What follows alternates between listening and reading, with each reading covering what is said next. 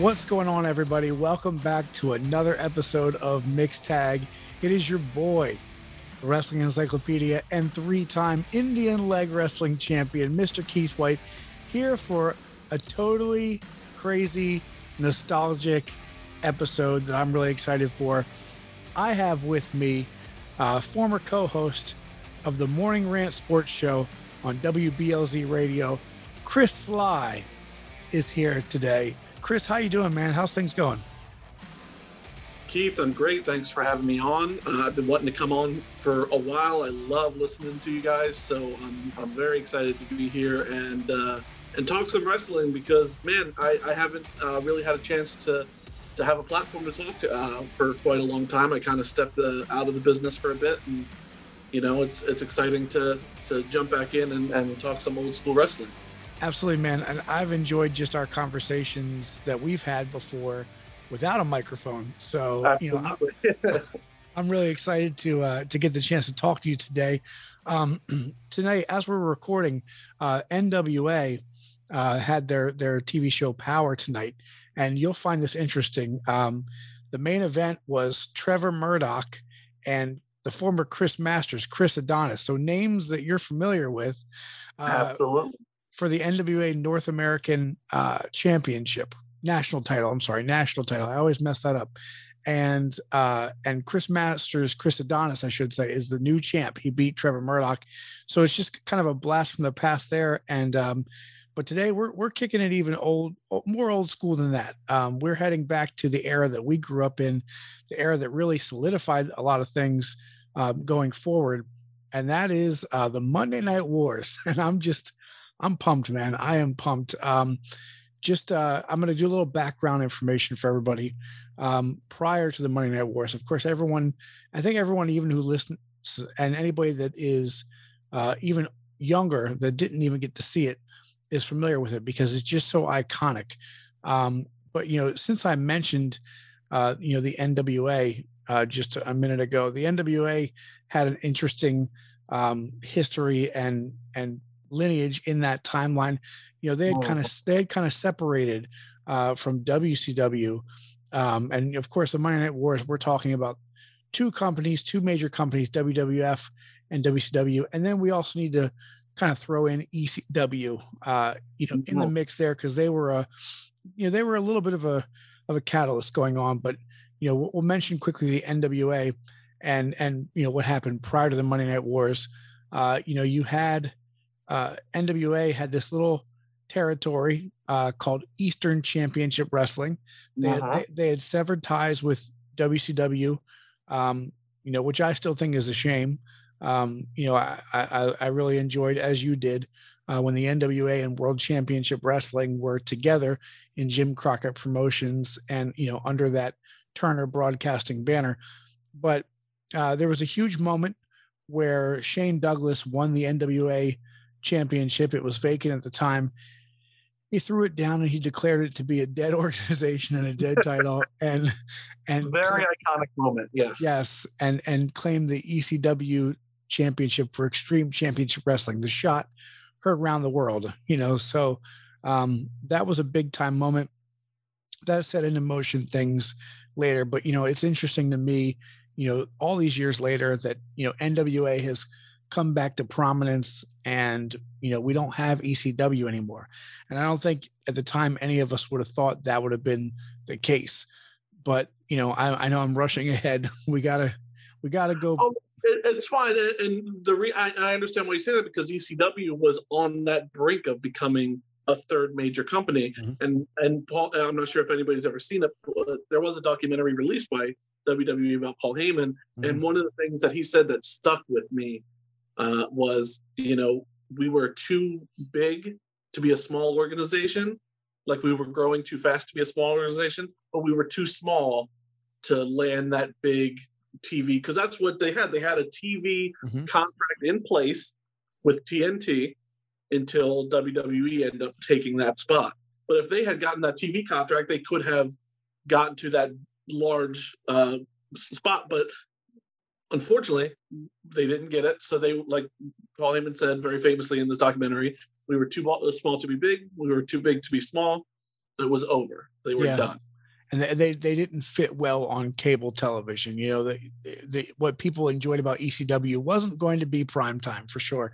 Um, but let's go ahead. I'm going to kind of set the stage because you know because I I talk every week. We want to we want to hear more about about your insight. So, you know, take us back. Well, people the people love listening to you, Keith. That's why they keep coming back.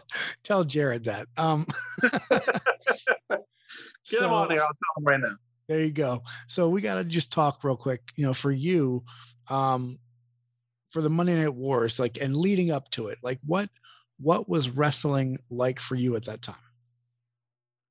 So before I really uh, understood the concept of of the companies competing, wrestling to me was, you know, Hulk Hogan, uh, the Macho Man, uh, the Ultimate Warrior, like that kind of you know '80s pinnacle of wrestling, and that's when I was born in the '80s. So growing up as a kid, I loved that, and transitioned to Bret Hart. And I, I me and you have talked off camera about this. Bret Hart and the One Two Three Kid, mm. one of mm. my favorite matches of all time. It was such a phenomenal match, which is why One Two Three Kid, who later became known as X Pac and or Syxx Pac and whatever else mm-hmm. he was known as. He was actually one of my dudes growing up.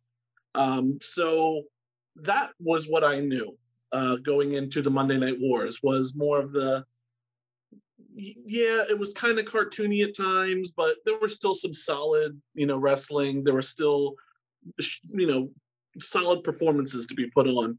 Um, you know, if you could look past the the garbage guys and man, and there were some characters that were real corny that I liked, like IRS. Like I think everyone had a, spot in their heart for the the mean IRS villain. You know, even though he's just a tax guy. Like what what is his gimmick? Well, it's but, it's it's funny now because you and I are adults and we totally get it now. like we absolutely. And uh, but and you know there there was a lot, and it's not like WCW before the Monday Night Wars was knocking out of the park. I mean, they had the Undertaker for for Pete's sake. They had Stone Cold Steve Austin on their roster. They let these iconic guys go. Like it's not like they were fighting to keep them. They let them go. They even had but before Kevin Nash came back, they had Kevin Nash, and then he left and he got big before he came back. So it was it was it was a uh, a state of flux that I think wrestling was in, where they were in between that you know mega '80s you know kind of re- revival of wrestling with the MTV Rock Revolution, whatnot, and what we eventually got into with the Attitude Era and the Monday Night Wars. It was just a weird in between part where, like I said, there was still some good stuff, but I don't think it was what the viewer was was hoping. The mo, you know, the viewers that they end up getting. That's not what they were looking for.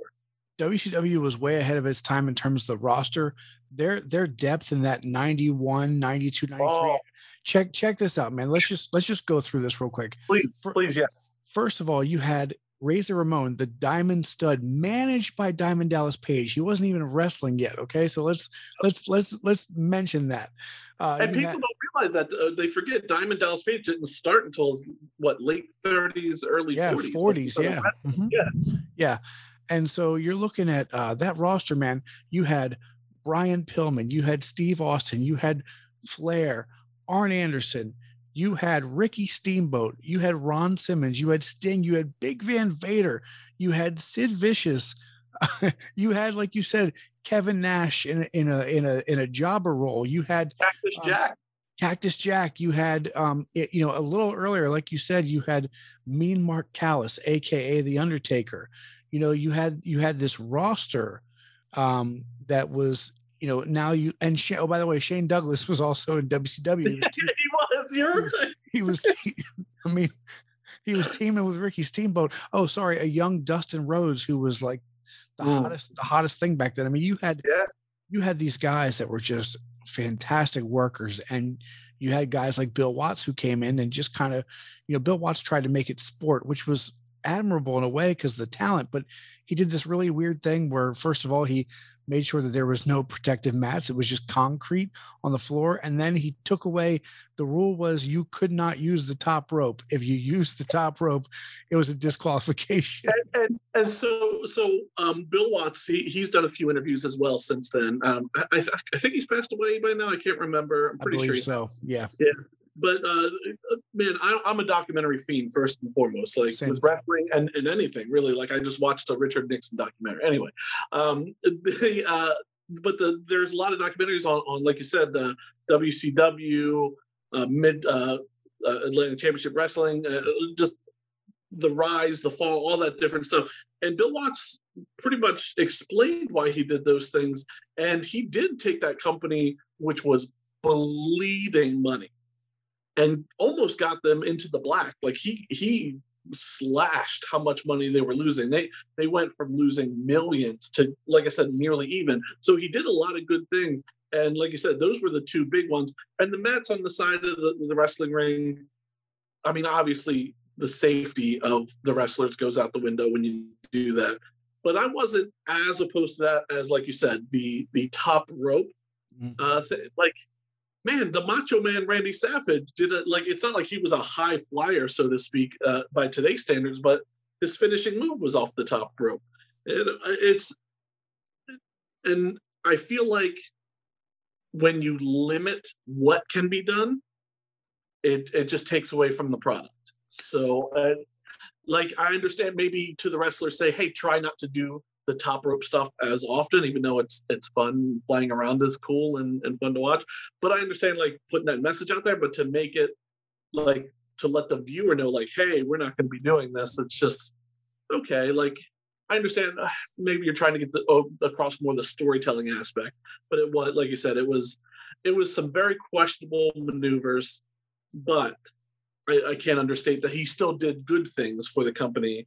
Um, and according to him anyway, it was a constantly uphill battle fighting with network executives because as it is, as it is famously known, wrestling was one of their top draws in viewership, and they did not want it to be one of their top draws in viewership. Right, and and you know, you, and you're giving the credit to Bill Watts as you should.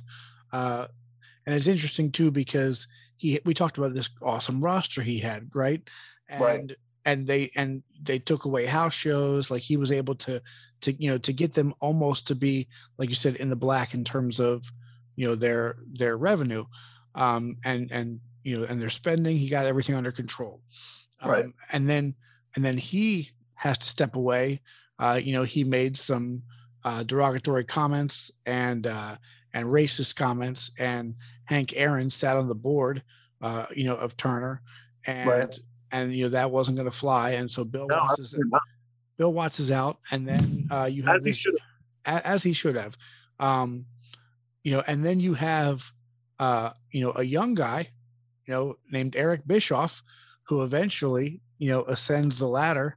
Um, Who's this guy, Eric Bischoff? Oh, he's our like sixth announcer, or he's like who?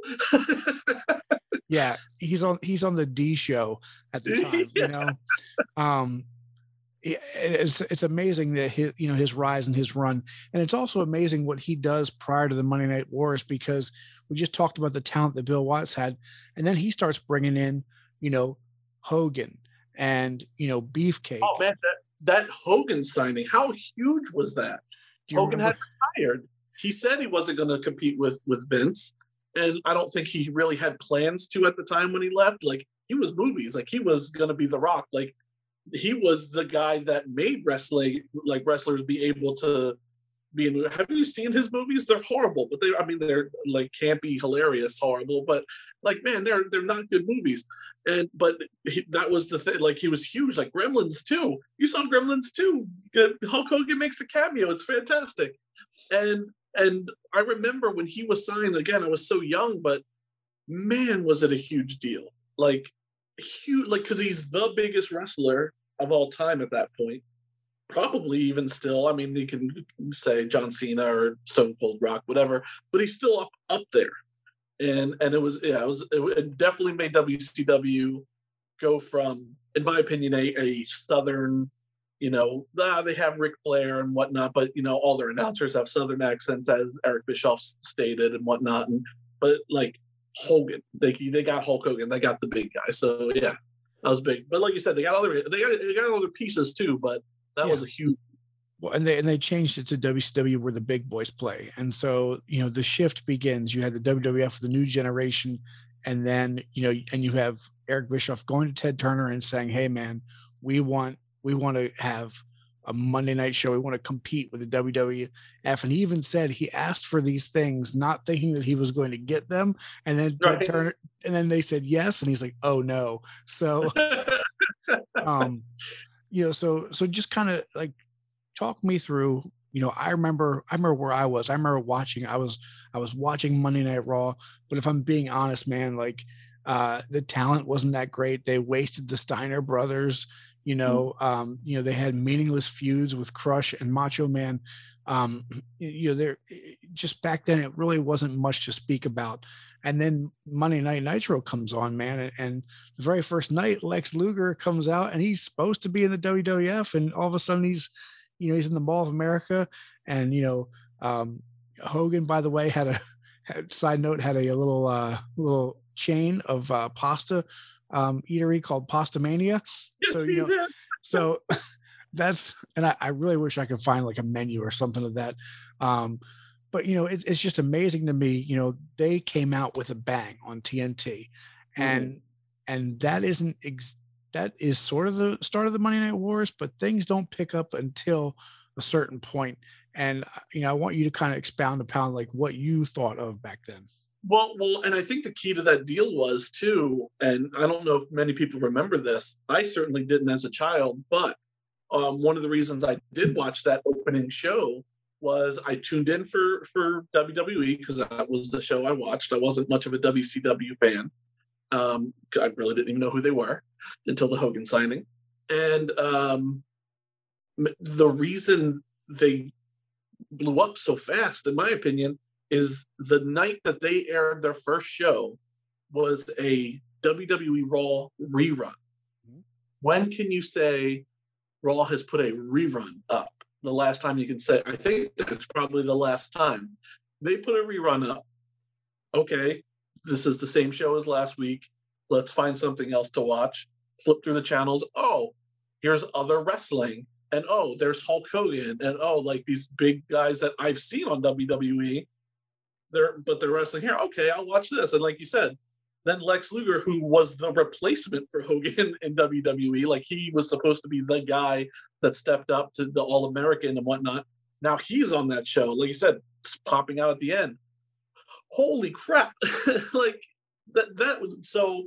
I feel like if they were going head to head with WWE, obviously they still, I think, get to where they got, but I think they got there much faster because so many of that audience was was looking for something else. They're not going to watch the same wrestling show. Um, so yeah, that was that was huge. That was a huge thing and uh, for WCW, and like you said, it kind of set a tone. It wasn't uh, quite a war yet because I mean they were fighting in a mall, uh, they're wrestling in a mall. They don't have uh, a home, so to speak, or anything like that.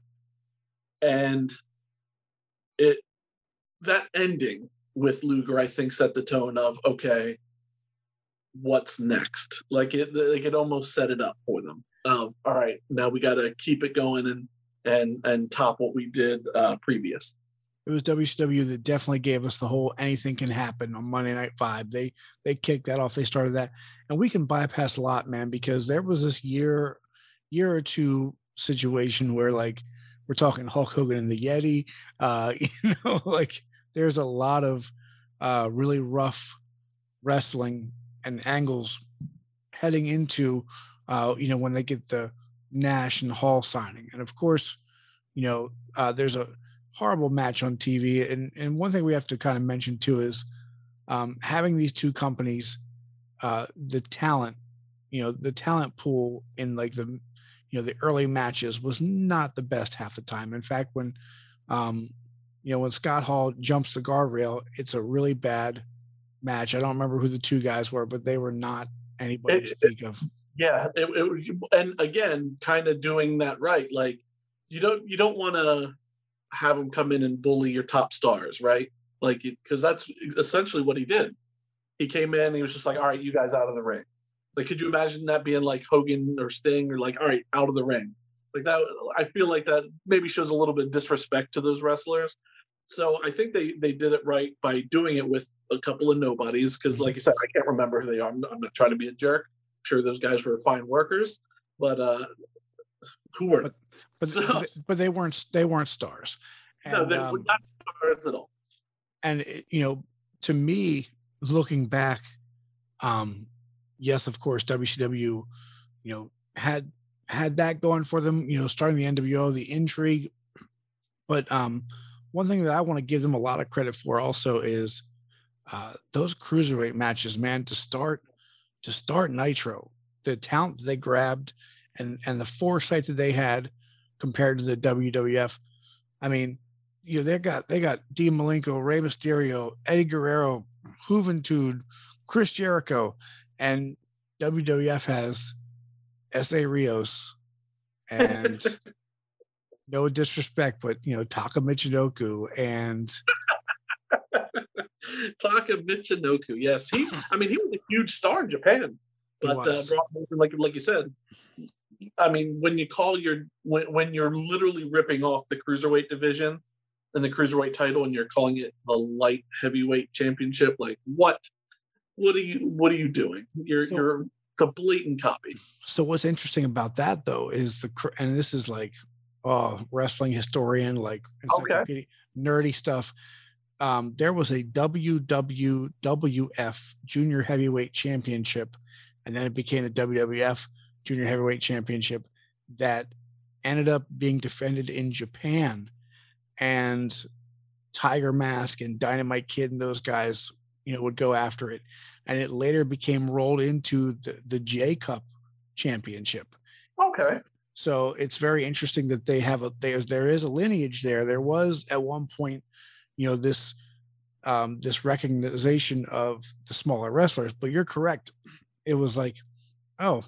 It was almost forgotten about or pushed yeah. aside until the success of, of the cruiserweight. Right. Until they saw, you know, what they're doing on the other channel. Because I mean, what a brilliant way to open your show you know, you're oh. not you're not getting like a lame match. You're getting the most exciting, fast paced thing you could think of. Those guys. And then you're t- bringing in those those hard hitting storylines after the fact, but like you said, what's going to grip people right away? A storyline that they don't know much about to start off, or some fantastic wrestling, and and just technically sound new things that people hadn't seen before. High flying. It was a mixture of everything. It was uh, fantastic which holds up today, and that's what's crazy to me, man. Oh, like it, like you. I, I, still will go back and watch some of those uh, Dean Malenko, Eddie Guerrero matches, uh, Eddie Guerrero, Rey Mysterio. I mean, they they they, they did great. And uh, you know, we started off the show by talking about ECW. All those people that you mentioned in the cruiserweight, they were ECW. Can you imagine if ECW didn't lose eighty percent of their roster? Like they would be the heavy hit. Like they had just amazing talent in ECW, uh, numerous future WWE Hall of Famers, mm-hmm. uh, and some might say one of the greatest of all time, and, and, I'm in that group with Chris Jericho. I mean, Jericho had it all. He had the technical soundness, the high flying, the the look, the ability to talk on mic as a heel or face. Obviously, I think he did his best work as a heel, especially in w, uh, WCW, but he had everything. And uh, like I said, Eddie Guerrero, a, a WWE Hall of Famer, um, Rey Mysterio, all of them, they, they, they all came from that ECW. I, hate to call it it, but kind of like a farm because it, it really was like they were trying to be their own thing, but they were they were being farmed by WWE and WCW, especially WCW for those cruiserweights. So yeah, if they had kept half of that talent, I think they may have had they may have had a shot, but who knows now? I mean, it's it's it's in the past, but just fantastic talent uh, for the the cruiserweight division. And, and we're all over the place, tag gang. You, you're listening to us, but this is honestly we're having a conversation. Like you know, this is this is just like sitting in a living room chopping it up with a friend. This is exactly, this is exactly what this is. So I want to mention real quick. You know, we we should talk about ECW, and then you know, and then get back to the the two the two main big boys. But mm-hmm. uh, for me, man, I remember I remember just like watching ECW and it felt like it was wrong. Like I felt like I wasn't supposed to watch it. You know, like it's coming on at you know three, real late at night. Yeah, th- three in the morning, and it's grainy, and like they got this like the music that was way too loud for the television. Like it was it didn't match up, and uh, you know, and it just felt like I was watching something that I wasn't supposed to, and it felt very underground. They did a great job they filmed it all in Paul Heyman's basement. You know, like all the all those promos were pretty much done in his basement. You like the basement behind me? No one can see this, but you know, I got the uh, the ECW basement behind me pretty much. Um, but yeah, man, like it's just incredible to think about the talent that came through and and then the talent that even stayed and, and who he grew, who he who he grew, who he groomed. You got guys like Dreamer, you got uh, the Dudleys, you got Taz, you got RVD. Um, you know, just this this awesome roster, like he said, of misfits.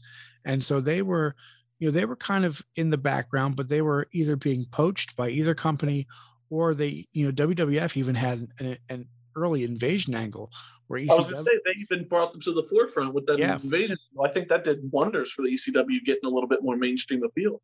It absolutely did, and and I think that everyone, everyone with two eyes can make the argument that the WWF when they made their turn because they were getting whooped by uh, by the WCW, and I think when they started getting that edgy content and and stealing blatantly stealing from ECW is when they turned the tide. You know, they turned into the Jerry Springer of professional wrestling with a large platform.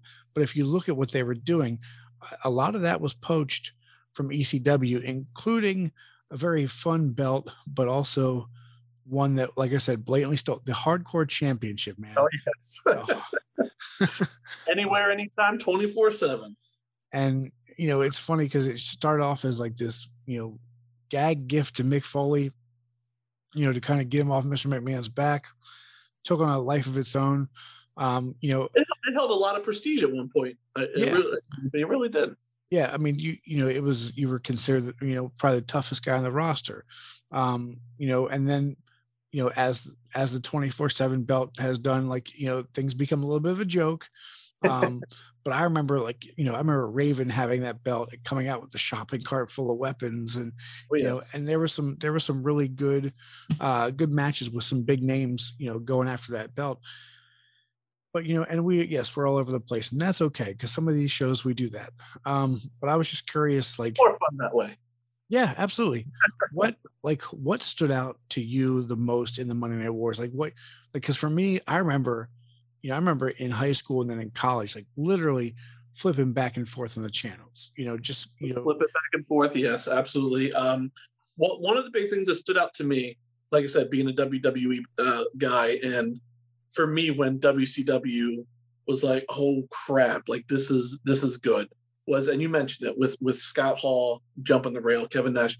It, you know, and and I would like to get your opinion on it too. But was that curtain call incident at Madison Square Garden?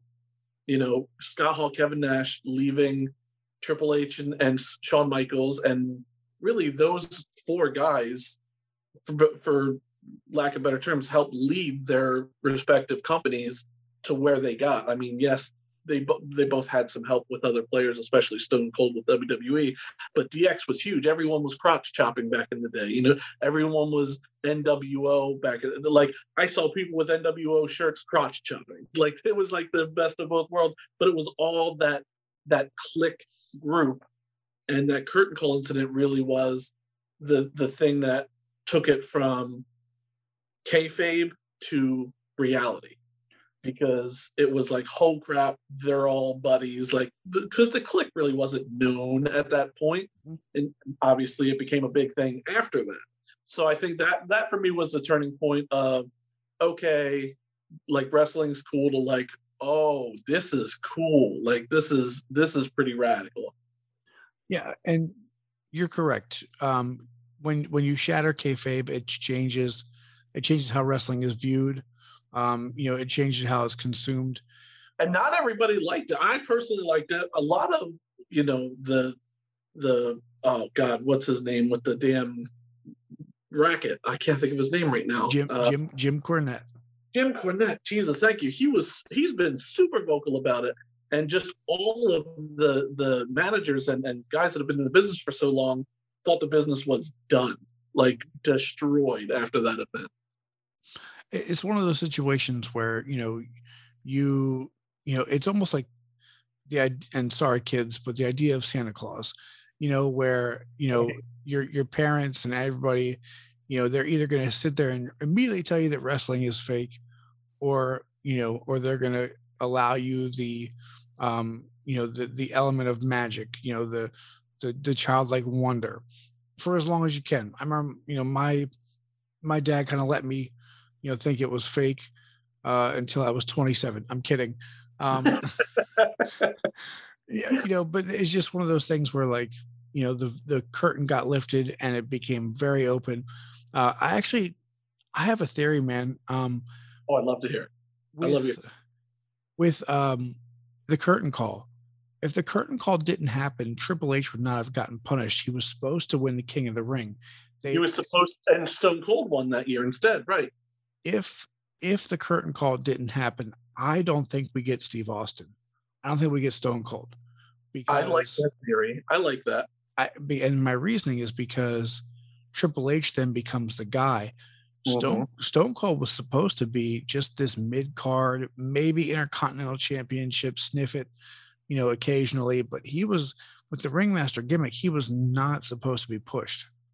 He wasn't, and so I have to wonder, you know, would he have just kind of stayed mid card if Triple H hadn't gotten punished? You know, the, they talk about next man up. You know, in WWE they talk about the brass ring, and of course, you know, Steve Austin grabbed it. He was talented enough. He should have um, but even if you look at WCW, they kind of mismanaged him too for a while. Like, you know, he came in real hot, got the television title, and then languished, and he was literally thrown to a tag team with Brian Pillman. They had to make it work, got themselves back over, but too many times he was overlooked. And I'm wondering, had Triple H not been in trouble, like would we have had Stone Cold. I I feel that's I feel like that's kind of at least valid to talk about.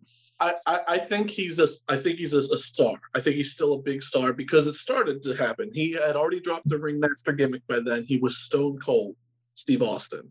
What that meant doesn't resonate the way it does now, but that's what he was. He had transitioned to that. And you're you're absolutely right because if if Triple H wins that King of the Ring, one of Austin's top two or three moments of all time, the Austin 316 speech is not there. It's he doesn't fight. The whole reason he right. had that was because he fought Jake the Snake, who was running with the, the religious angle, and he quoted John 316. And then the Austin 316 says, I just whipped your so it was, can I say that? You can. Not, bleep me if you need to. But it was, it was, that was the moment. It was like, oh crap like the crowd you could you could sense the crowd was buzzing mm-hmm. and following that there was austin 316 signs and chants and this guy doesn't give an f but we love it is basically what the crowd was was giving to the WWE. So yeah, I still like I said he was still on that Austin path before King of the Ring, so I still think he stays on that.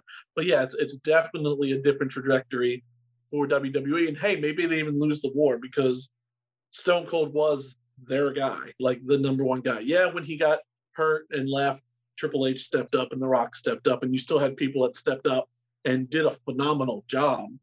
But it was, in my opinion, Austin and very much credit to DX. I think those were the two driving forces behind WWE's Attitude Era.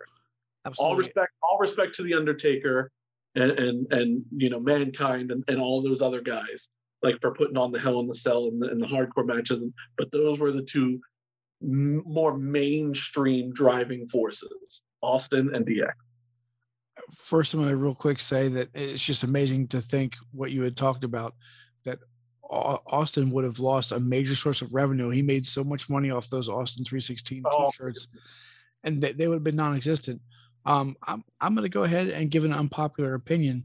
Okay. Uh, um, the Undertaker, to me, if you take him out of the equation of the Attitude Era, you still have an awesome Attitude Era. I feel Mhm. like he was just kind of like you know the Ministry of Darkness was okay, um, and it, eventually it led to you know the Stephanie McMahon character that we all know. But to me, I mean, was it that like it's it's memorable to me, but I also can can do without it if that makes sense. Um, Oh yeah, I'm with you. It, it- is definitely. Uh, I, I'm with you. It's it's blasphemy almost to say it right to to a lot of wrestling fans. But I mean, if you think about Undertaker, what what do you think about? Uh, Hell in a Cell with Mankind, and that was Mankind almost killing himself. mhm. That's that's really what that was. Um, you know, the the Kane and Undertaker feud was, Mhm. was a big one. Shawn Michaels and the Undertaker uh, feuding was big, but that again, could you have taken Undertaker out and put somebody else in those places? Maybe not with Kane because you needed that kind of brother or whatever. But yeah, I mean, you put somebody else in there with Mankind, throwing a big guy like like Undertaker, throwing Mankind around, put you'd probably have the same sort of thing. Same thing with Shawn Michaels. I think what the Undertaker brought to WWE wasn't so much the matches. He did fine, like you said, he fine matches, but could could you have replaced him with somebody and still gotten similar quality? Probably. I think it was more the locker room leadership, and that's from almost every interview I've ever seen by anybody that's ever wrestled in the Attitude Era for WWE said how much of a locker room leader, and he was like the leader in that locker room for the guys. So I think that's that's probably his biggest um, contribution to the Attitude Era versus on screen. and and during the 83 weeks where they were getting their butts whooped he he was the glue he kept things together uh you know to me there's no doubt about that and you're and you're right he provided consistency he was the model of consistency so you know he had value he had a role just for me like the whole ministry of darkness i could have done without Yeah, Um, I'm with you. but Hey, um, that pop Stone Cold got though when he came out and saved Stephanie off that cross, that was a big one for for Stone Cold. yeah and man, oh, how how controversial was that man to get Oh, it was still- Yeah, it was very. I mean, again, but it was one of those one of those you know them pushing the envelope Mhm. to see how far they could push it. yeah I mean, w, uh, ECW did something worse, obviously, because they actually did crucify somebody, Mhm. which made Kurt Angle walk out on him. But the, you know, they they were pushing it as well. And, uh, WWE, uh, WWF at the time, that's what they were trying. They were trying to find how far they could push it. Where do I have to push it? Because if they didn't, like with DX, at the time that was more Hunter and Shawn. That wasn't so like the the writers and and, and Vince was okay with it, but even he was like, oh, I don't know, like when he got like this is kind of risky, and everybody around Vince was telling them like they shouldn't be doing this. But man, that's what the people love. Like you ha- you have to they had to push it at that time to compete, and they had to push it far enough to to draw those viewers in. Because if they don't push it far enough, if if DX, you know, doesn't push as far as they do, it's not as big, right? So you have you have to test those limits, and then obviously once they hit that limit, they're like, okay, let's we'll tune it back a little bit, but we kind of have our measuring stick now of, of where we can go. it's incredibly interesting to think about how far the WWF had to dig deep to to defeat WCW. How WCW is just whooping them, you know, week in and week out. did WWE defeat WCW, or did WCW defeat themselves? So I'm going to go ahead and say that when when the 83 week streak was broken, WCW was still, um, you know, still a viable, you know, hot company because we Oh. had we hadn't even gotten to the Goldberg Hogan match yet by that point. So you know, and you still have the NWO, you know, in a, in a strong form, the Wolf Pack, things like that. I I will say that WCW defeated itself. Um, you know, towards the end, they couldn't maintain that momentum.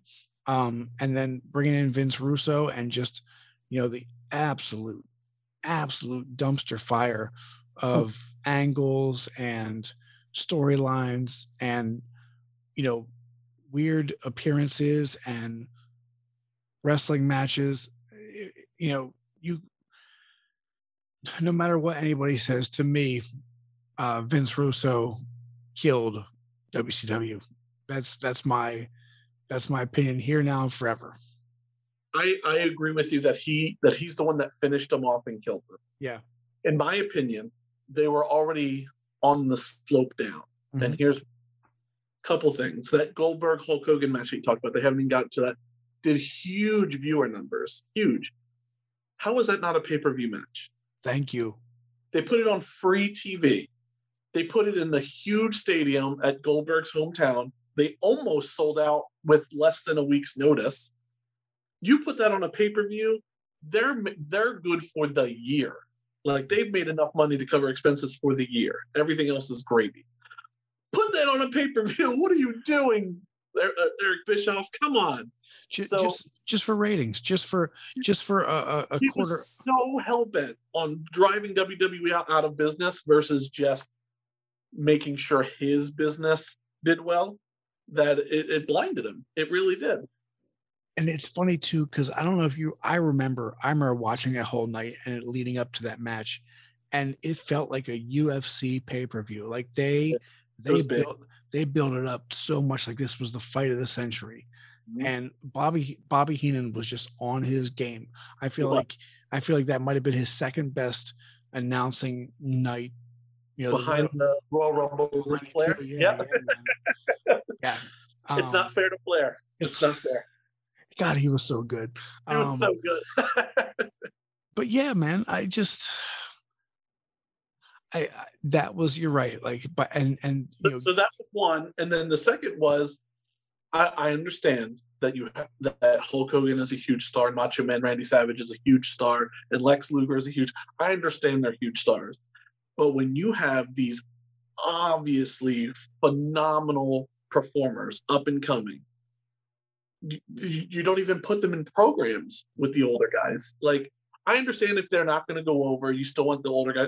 Put them in a program with with the older guy. Could you imagine the a the Chris Jericho Goldberg that Chris Jericho wanted? Like, sure, let Goldberg squash him, but like let Goldberg come out and act like let let them have a real program put uh, uh, I, I, I, hate to say his name, but he was just so good. But with with Benoit, it's okay, and, and and put him and, and with a Hogan or with a Macho Man, like, and Macho Man has even come out and said like he wanted to put young guys over, but it was you know there was just so much creative control for those older performers in their contracts that it wasn't going to happen. And I mean, what did WWE do? They took WCW's phenomenal talent that felt they weren't being pushed into WCW, came over to WWE, pushed them, and they to the moon. Like they didn't push them to the moon, but they they took that opportunity and ran with it. Now, like when Chris Jericho came over, the huge like that was stone cold level pop mm-hmm.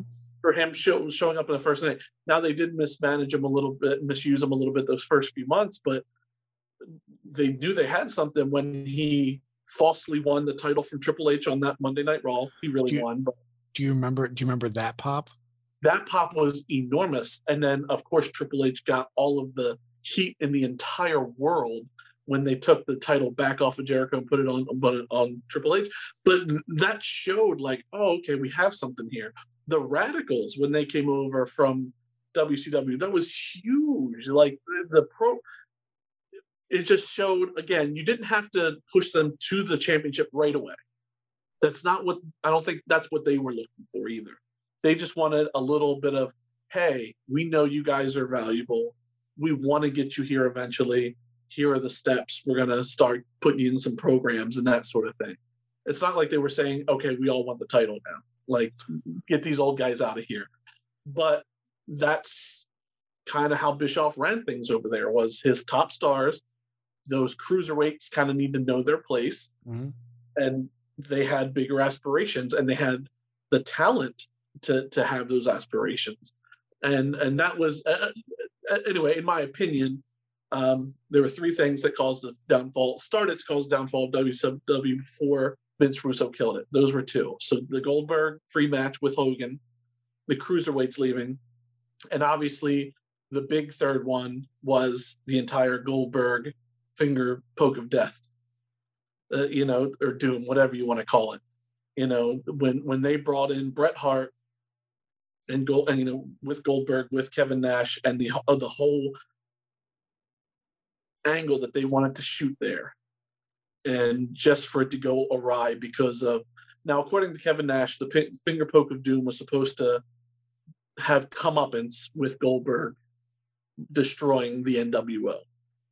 Goldberg goes out to the limo, as we all know, punches through glass because he's he it to be tough. I don't know, but uh, you're human, man. Like if you're gonna punch through glass, like you're gonna destroy your hand. And that's why he tore up all the ligaments in his hand. So now there's no viable face to take down this huge heel organization. It, it's it, again, I don't know who to believe because there are different stories from different people. That was Kevin Nash's version. Um, you know, other like Jericho who, who hold a grudge toward them. Uh, you know, say it was just them playing their little games or however they want to phrase it. But but in my opinion, those were the three things that that's like I said started the decline. And like I said, Vince Russo came in and just made sure they uh they weren't going to climb back up. They they put him he put them out of their misery. Yeah, and those are all fantastic points, and, and I think you're right. Like because I think when you look at the Monday Night Wars through a, a different lens, um, WCW had a lot more. I guess like I think they had better wrestling a lot of times. Mm-hmm. Um, I think the undercard of the WWF was was atrocious at times. And, and I think some of you remember yeah, the Odysseys? Yes. yes. yeah, the yeah, the oddities and or the uh, oddities, what it was, yes, yeah. And um, you know, like Al Snow and Big Boss Man, you know, the dog the dog collar oh. uh, you know, matches and you know, Mark so, Hen- Mark Henry and Mae Young giving birth to a hand and and they mentioned that on WWE TV in the last like five years. Why do you bring that up again? Come on. Terrible. yeah, but there was just there was a lot of for all the good there was bad, and I think we have to remember that like through a, through a lens.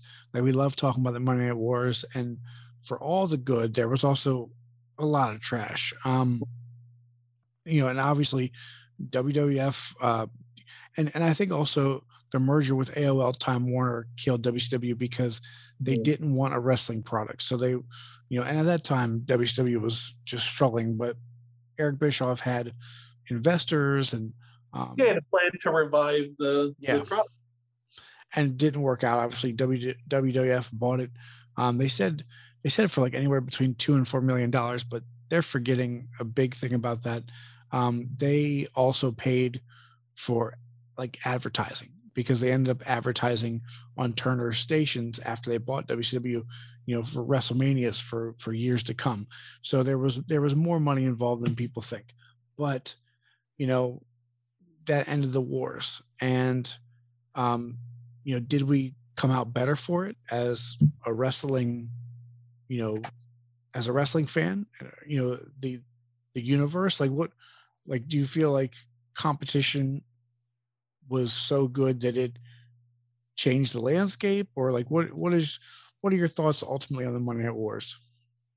So, um, I hear a lot of people nowadays that obviously watch the current product say that the attitude era wasn't all that great because they will point out those things like you said the trashy bits with the mark henrys and you know the and i mean man you want to talk about women's revolution all the women's wrestling now how they use women then with Sable and the bikini matches and all that stuff and it, there, there was a lot of trashy to it but you got to look at the times.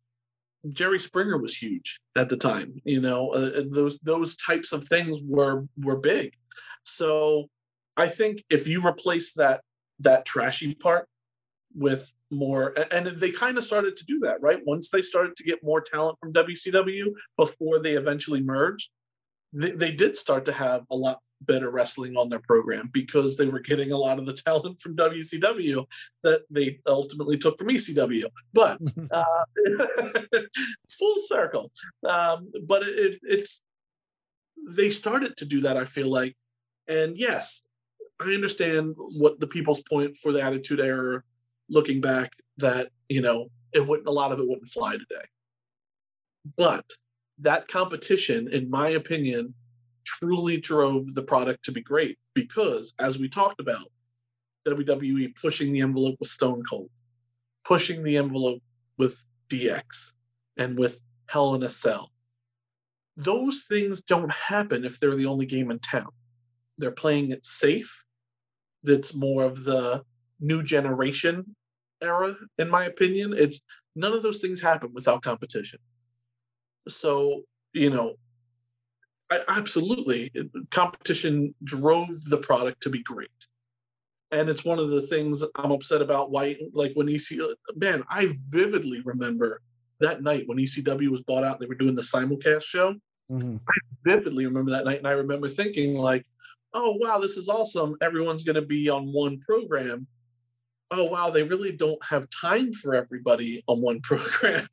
So obviously there's people that you like that are going to be cut thing time constraints and and that's the problem that they have now. There's so much talent that the, the it's hard to showcase everything and everybody.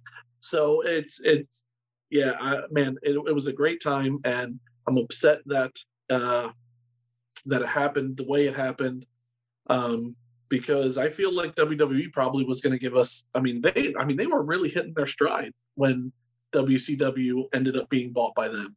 I mean, that mm-hmm. was some of the best product in the Attitude Era, in my in my opinion, was toward the end of that run. So uh, the WCW run. So yeah, it, it, it's it's unfortunate the, the way it happened, but uh, yeah, that night stands out in my in my head, and uh, the other thing that really stands out when, when Eric Bischoff walked down on, on WWE TV, mm-hmm. that I'll never forget as well. That was just that was like a oh crap moment. Like this is this is intense. This is crazy. And what you mentioned also, like you know, the remnants, the, the aftermath of the Monday Night Wars, gave my favorite era, uh, and I'm I'm relatively alone on this, but I'll I'll, I'll take it. Um, the ruthless aggression, man, like that SmackDown, Guerrero, Benoit, you know, like just that. Yeah. Yes, that that time frame to me it was my favorite. Uh, you know, Kurt Angle, the wrestling machine, Brock Lesnar, the next big thing. Just this, uh, you know, a young John Cena, the doctor of thuganomics.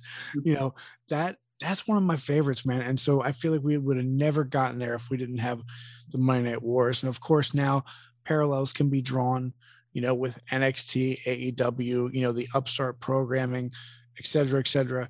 And I we always say it's never been a better time to be a wrestling fan because you have so many organizations now that have enough traction because of the internet and streaming and the way you can have distribution deals. But we need to put a bow on this episode. Uh, it's been a blast talking to you.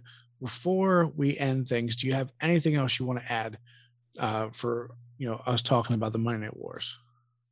No, I mean, like you said, I, I love the product nowadays, but I mean, the product was so good back then, in my opinion. We didn't even talk about. I mean, the the, the Dudleys versus versus Edge and Christian versus the Hardy Boy TLC matches are some of my favorite. It's, there's so much that we didn't even get into because it was so packed and, and uh, of a show and, and a product, and the action was phenomenal. So I really do miss it, but. Uh, you know, there there are some performers nowadays that give me hope that it can be like that again. It's just unfortunately the the management has to get behind them as well. Sure. And what this means is you're right, we didn't get to a lot of things, and all that means we have to do another show together. So you know, we have we have to go through the things that we missed. Uh, but Chris, man, I really enjoyed having you today on the show. And uh, you obviously are welcome back anytime. Um, you know, you have a, great knowledge for the business and uh, and it's just always enjoyable getting the chance to chat with you and um, you know, we'll, we'll, have you back and uh, definitely appreciate it having you. And uh, Tag Gang, we, as always, love that you listen to us. Please uh, feel free to email us, mixtagshow at gmail.com. Any questions, concerns, uh, you know, anything you want to say, positive, negative, we take it all, uh, as well as social media. You know, we're on that that Facebook and that Twitter. Uh, so check us out there. And uh, Jared will be back real soon, I promise. In fact, you may hear him later this week. I almost guarantee it. But that's our time from the Wrestling Encyclopedia and three time Indian leg wrestling champion, Mr. Keith White. Thanks again to Chris Sly for being with us on Mixed Tag. We are out.